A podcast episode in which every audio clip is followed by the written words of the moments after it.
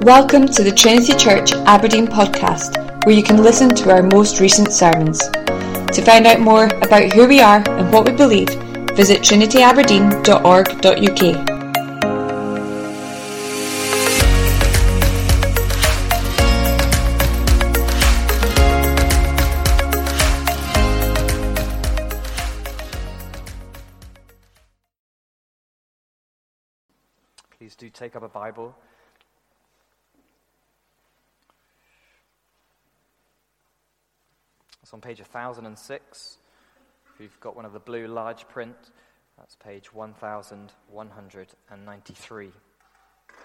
Hebrews chapter 10, and we'll be reading from verses 1 to 18.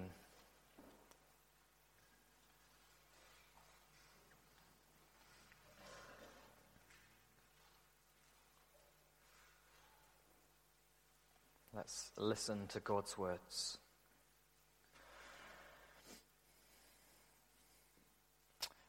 For since the law has but a shadow of the good things to come instead of the true form of these realities, it can never, by the same sacrifices that are continually offered every year, make perfect those who draw near.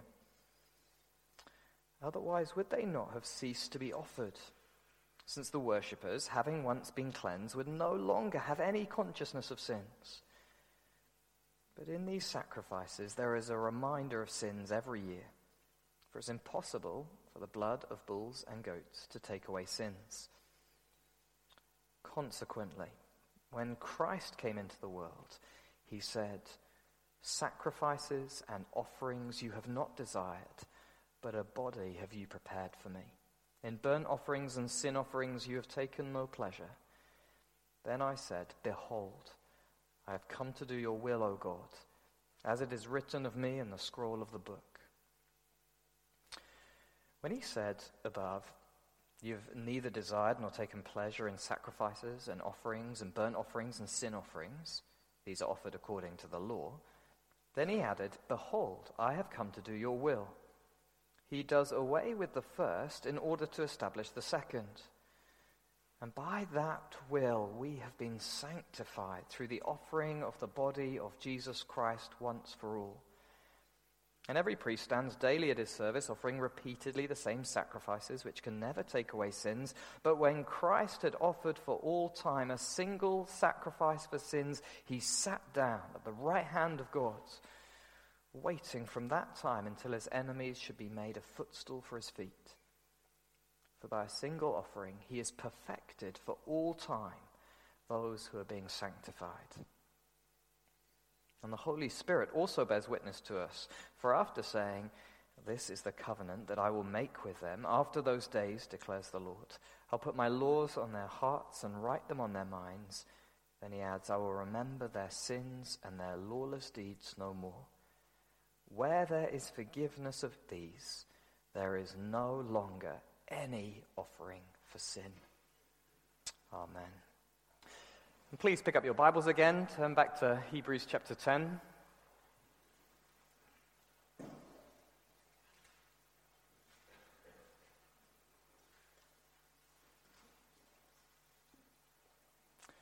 Now, for the last few weeks, uh, the writer to the Hebrews, he's been delving more and more into Jesus' death on the cross. Uh, he's been exploring it, opening it up for us, showing us why it matters, why we need it.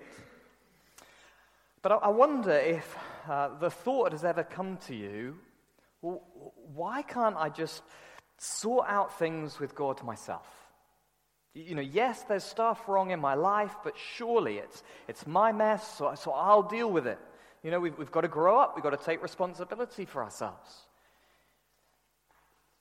And perhaps you've tried to do that. You know, I don't know, journey of self discovery, pilgrimages to holy places, uh, meditation, extensive works for charity, all trying to sort things out with God. Now, it is our mess, and we do have to take responsibility for it. But God, through these, these chapters of Hebrews, has been teaching us again and again that we can't do it ourselves. Our sin is too deep, the way out is too high. But by showing the lengths that Jesus went to, we've, we've seen the extent of our problem.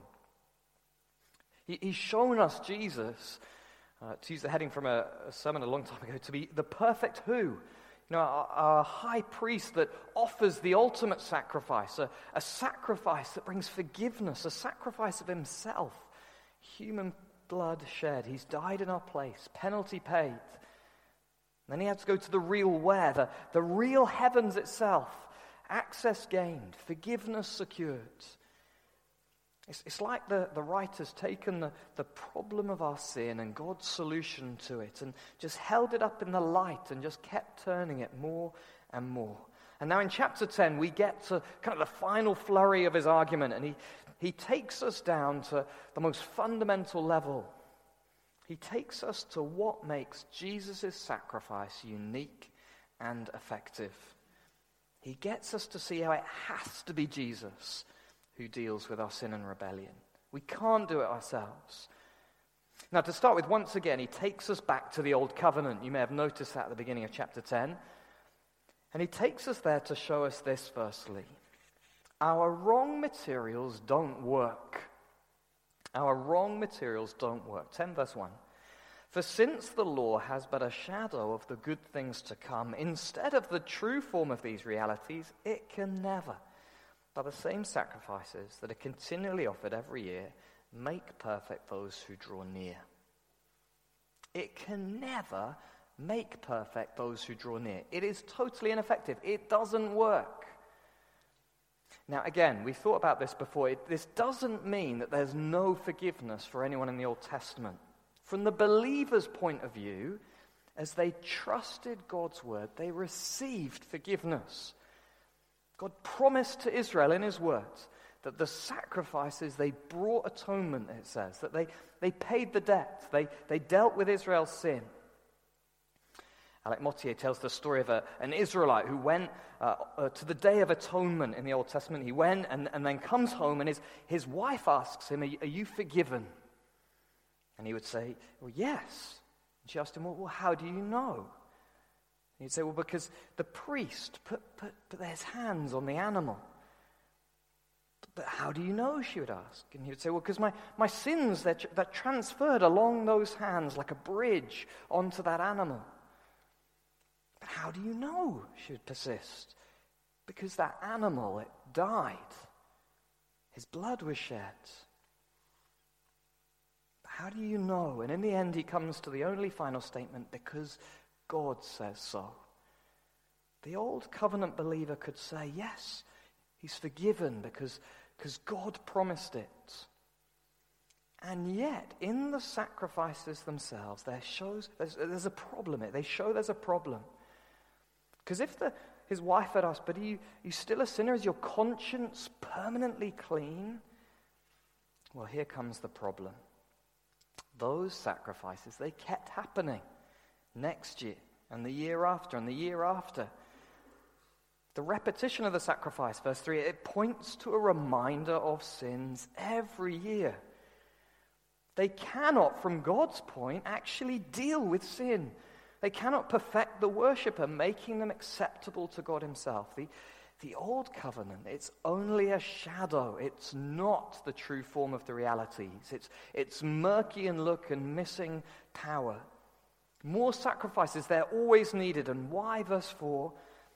For it is impossible for the blood of bulls and goats to take away sins. What's the problem? It's the wrong materials. The wrong materials don't work, they can't take away sin. It's, it's like we're facing a locked door. Behind the door lies, lies the treasures of God's kingdom and, and eternal life itself. And, and in our hands, it's a bunch of keys. You know, we try one, no, it's too short. We, we try another, it doesn't fit at all. We, we, we try another, and the lock won't even turn. Everything we try just doesn't open the door because we've got the wrong key. The, the animals won't work because they're the wrong key. They're, they're animals. And you know? This is true of all our efforts to sort things out with God. They're the wrong keys. Whether it's know, offering what we own, whether it's money or time, whether it's religious rituals or charitable giving, they're, they're just insufficient. They cannot take away sin. They cannot perfect us. They don't Turn the lock. Ian McEwan, in his book Atonement, tells the, the story of someone trying to rewrite the past to try and make up for their sins, cover it over. And yet it all feels so hopeless, so empty, insufficient. And that's because it is. It's the wrong key.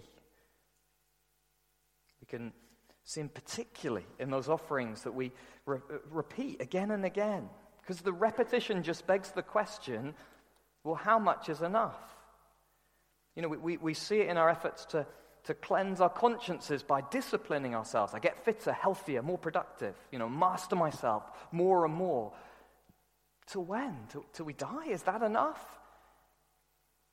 We, we see it in religious festivals. Take the, the Islamic Shiite festival of Ashura, where they, they literally uh, cut themselves with swords, pouring out blood year after year to pay for their, their sins. But how much is enough? that the wrong materials don't work. They can't pay for our sin. That begs the question what's wrong with them? Why aren't they enough? Well, to see that, we've got to look at the right key, the right materials. Because there is a solution. The door is open. The, the passage ends in verse 18 where this, there is forgiveness of these, there is no longer any offering of sin. Everything dealt with. Forgiveness, no more offerings. But how? What's the answer? Well, it's through the fully perfected human. It's through the fully perfected human. What is that? Well, let's see.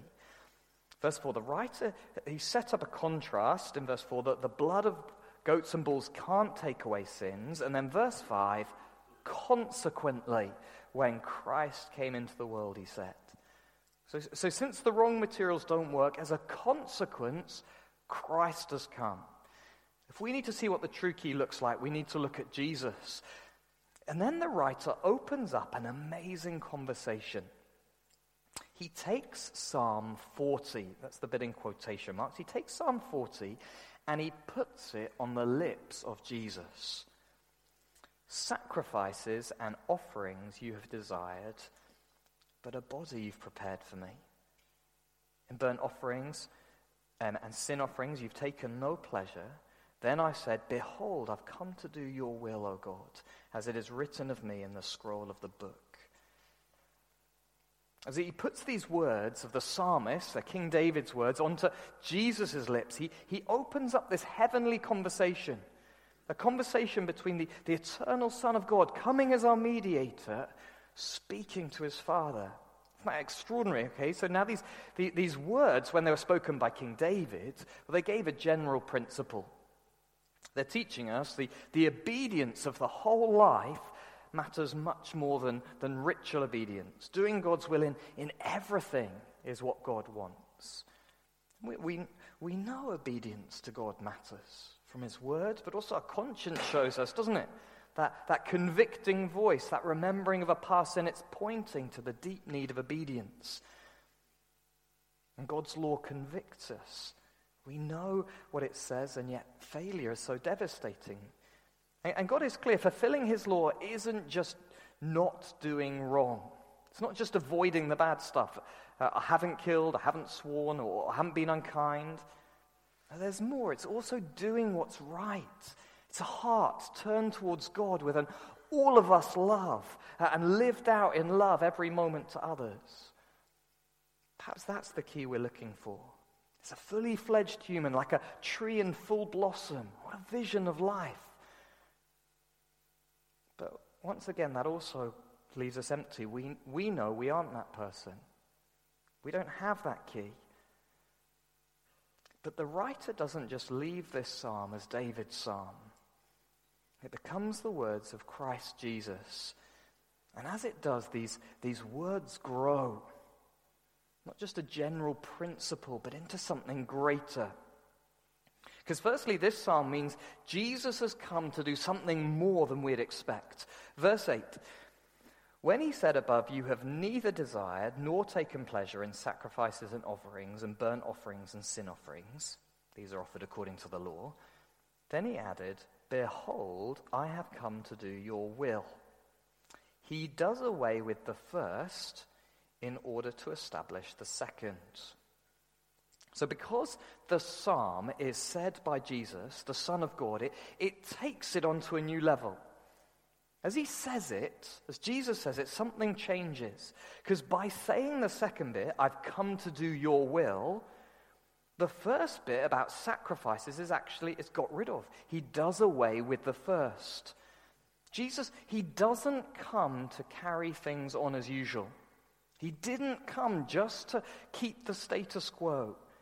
He didn't come to offer lots of sacrifices, standing at the temple, killing animal after animal. Why? Because he's come to do something different.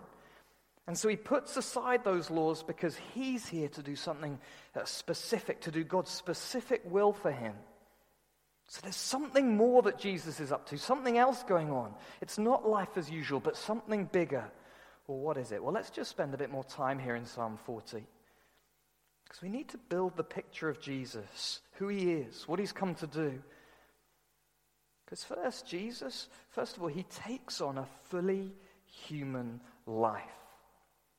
A body you have prepared for me, it says.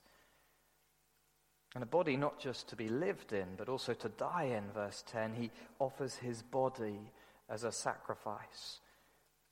The eternal Son of God takes on human flesh for us true, real human life. As it says in chapter 2, he had to be made like his brothers in every respect.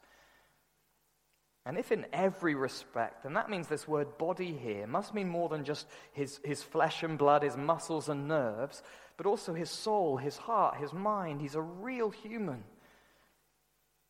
He, he didn't come as a bull or a goat but as a true, real, full human with human desires and human will, a body you've prepared for me. But then see what he does with that human life. Verse 7 Then I said, Behold, I have come to do your will, O God. It's not just a fully human life, it's a fully perfected life. It's a, a life of total obedience. I have come to do your will. Jesus Christ, the eternal Son of God, he and the Father were, were always in step with one another. Before the foundation of the world and then as he walked the earth. This, this little verse shows us that, that Jesus coming to die for us, he's not some innocent kind of third party. It's not a, a father killing his unknowing, uninvolved son, not, not cosmic child abuse, of Somerset. Now, sometimes our, our illustrations used to explain the cross that can convey that.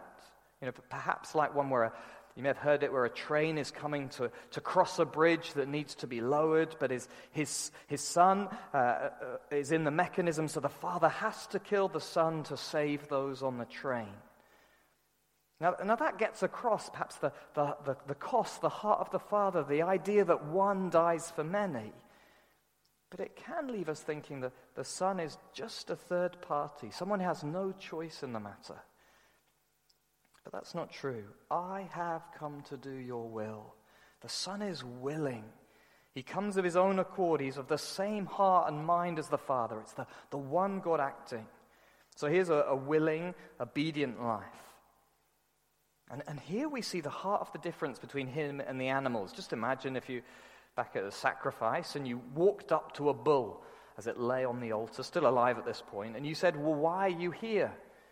Of course, there's going to be no answer, is there? Do, do you want to be here? Again, no answer.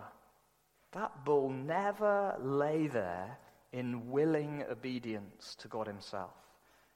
It never uh, fully obedient in heart and mind to all that God wants. It was a dumb animal. But Christ was, I have come to do your will. And this was obedience in all its fullness. This was a life walked that, that, walked step by step towards the cross. Every moment of every day, he set his face towards the cross. The, the body prepared for him was a body that was finally offered as a sacrifice. Dying on that cross, facing the wrath of God for sin, it's the ultimate obedience. As the Holy Spirit says in Philippians, and being found in human form, he humbled himself by becoming obedient to the point of death, even death on a cross. Even death on a cross. As he, as he walked his life on earth, the, the stormy weather, in a sense, got worse and worse, stronger and stronger against him, but he kept walking on. Every step he, he bore our world's sin, and, and also each step he actively did exactly what his Father wanted total obedience, fully perfected, in the words of Hebrews. As we read of him in the Gospels, isn't it a beautiful life to behold? Self giving, goodness, compassion, patience, a heart completely turned towards his Father in wonderful communion, wonderful love and submission right to the end, fully perfected. And verse 10 is clear by that will we have been sanctified. By that will. Now, whose will? Well, the will spoken of explicitly has been the Father's, hasn't it? But perhaps it's a fuller statement than that. It's also the, the will of the Son, the Son's perfect will to do the, what the Father wants. Christ's offering, it's not just a human life, it's an offering of a, a fully perfected human life. But here we see the difference open up for us because there's more. Jesus is the Christ. He's not just like his brothers in every way, he's also fulfilling everything his brothers should have done. He's stepping into the world not just for himself, but for us. Verse 10 By that will we have been sanctified. His perfect life, it's a public life, a life that matters for others. Just like Adam's sin took all into sin with him, so Jesus' life takes his people into life with him. This is the fully perfected human life. This is what humanity's needed. It's a life in full bloom, a life that's fully orbed peak, a life of perfect obedience given for others. Jesus Christ himself. He, his is such an extraordinary, perfect life, living in obedience um, lived in obedience to his Father as the Son of God, the Son of Man, God's Christ. It's such a wonderful life. It, it grabs hold of others and pulls them along with him. And by that will, we have been sanctified through the offering of the body of Jesus Christ once for all. And this is why our efforts to make things right with God are so weak they're absolutely nothing compared to what is needed. Jesus, the fully perfected human for us. Isn't he glorious? How pitiful our attempts to sort things out are. You know, when we, when we see the perfect, the right materials, we, we see how our weak attempts are, are wrong materials, uh, how wrong they are. There's a, there's a pretty humiliating moment in my life that perhaps hopefully helps us see this. In an interview for a, a teaching job, I was asked whether I could, I could also help with coaching sport at the school. And I said, sure, you know, I've played sport a few times, I'm sure I could help. And then the head asked me, well, what sort of level? This was for rugby and uh, under 14s. I thought, sure, I could do that. Under 15s, well, why not? You know, and then he said, well, what about the first 15? Now, this is a school that's top team the year before it got to the final of the school's national cup. And I had no idea. So I was like, yeah, sure. Uh, and now, thankfully, the head knew better, and I wasn't put in charge of the first 15 because when I got to that school and started to coach, and I saw the first 15 coach at work, when I saw him do his thing, what a fool I'd be. You know, my, my efforts would have been absolutely atrocious falling completely short of what was needed. His skill, his knowledge, his understanding of the game. I had none of it.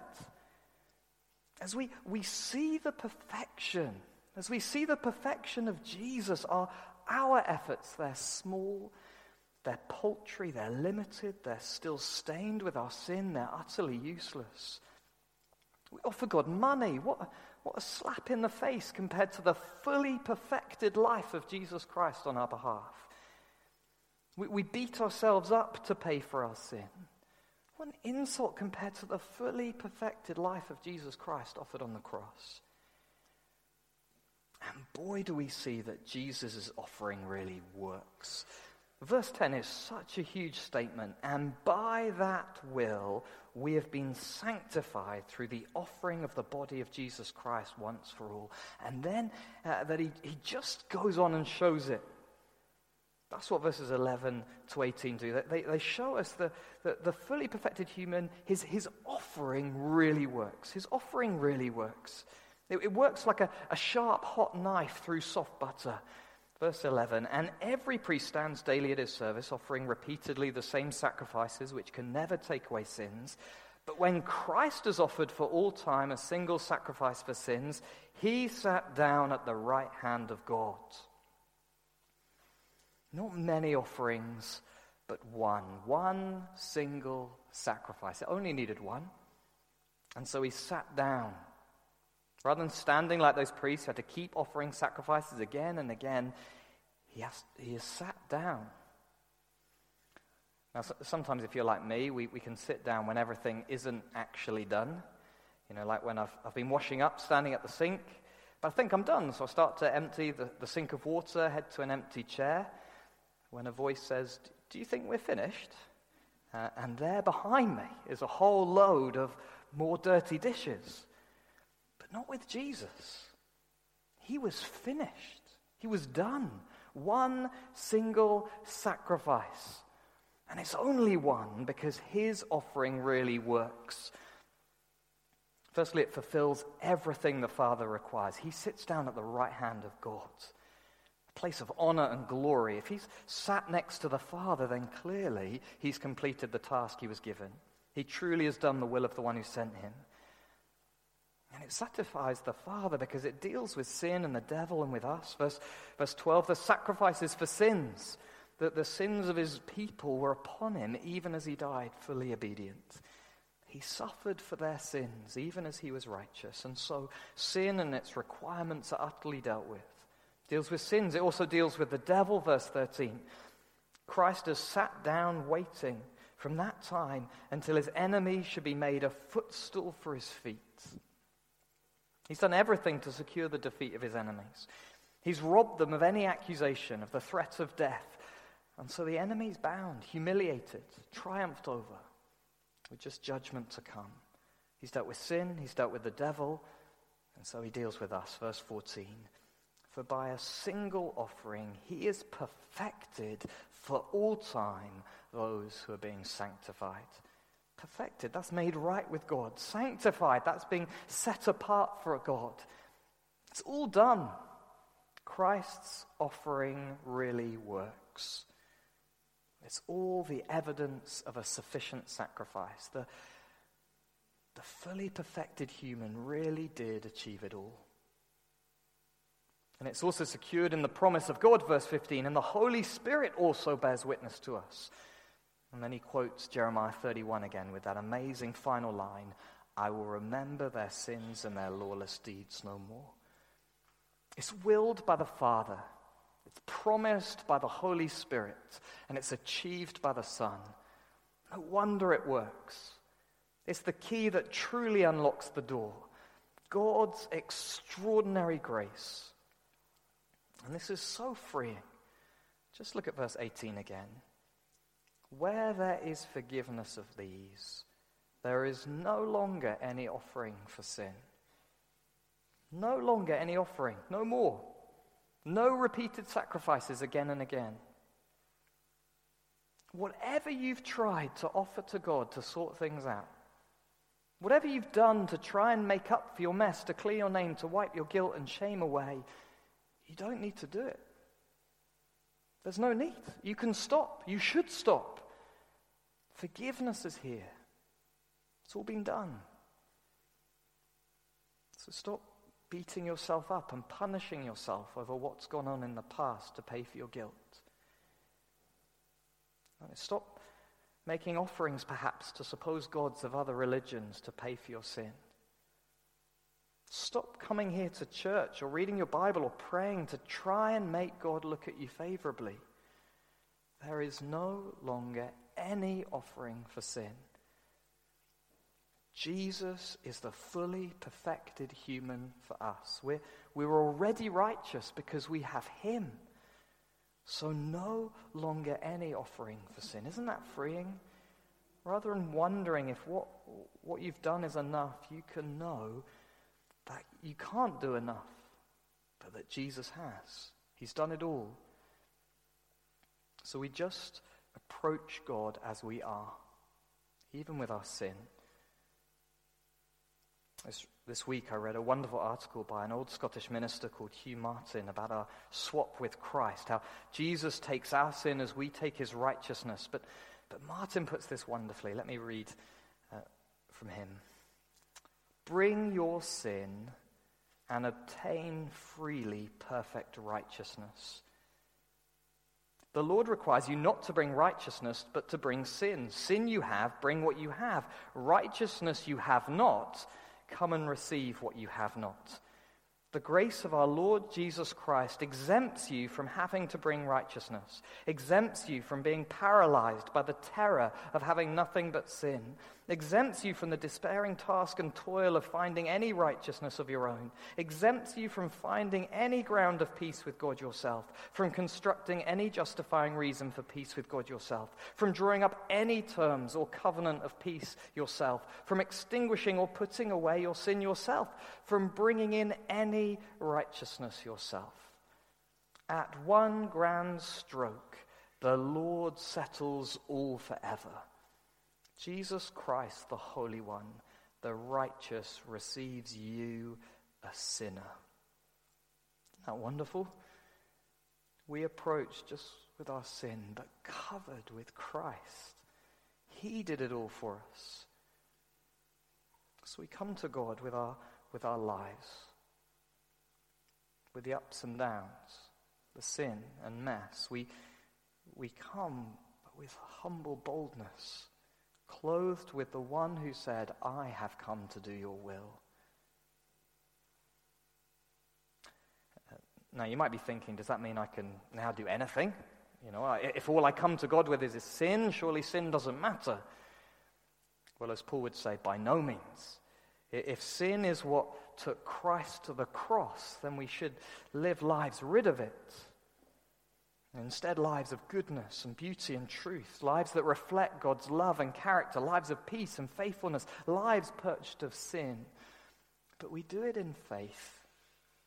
Faith in Christ's work in us, faith in that promise that we've read from Jeremiah that God will put his law on our hearts and write them on our minds. Faith that the Holy Spirit is changing us to be more like Jesus. It's a, it's a life lived out of gratitude to God. It's not a life lived to try and earn God's love anymore, a life to atone for our sin or pay for our guilt. No, it's, it's the life of a child, not a slave, the life of one who knows they're loved, not one who wants to be. And so we can live life as a gift because there's no longer any offering for sin. And we can begin to walk in those footsteps that say, I've come to do your will, O God. We can take baby footsteps in the, in the footprints of the one who came before us, walking in his obedience, growing up, becoming more and more like the, the people God made us to be, to be fully perfected, mature, new creations, listening to God's word, to his laws and commands and instruction. All because Christ came.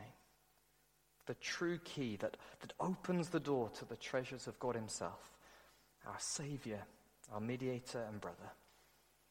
Amen.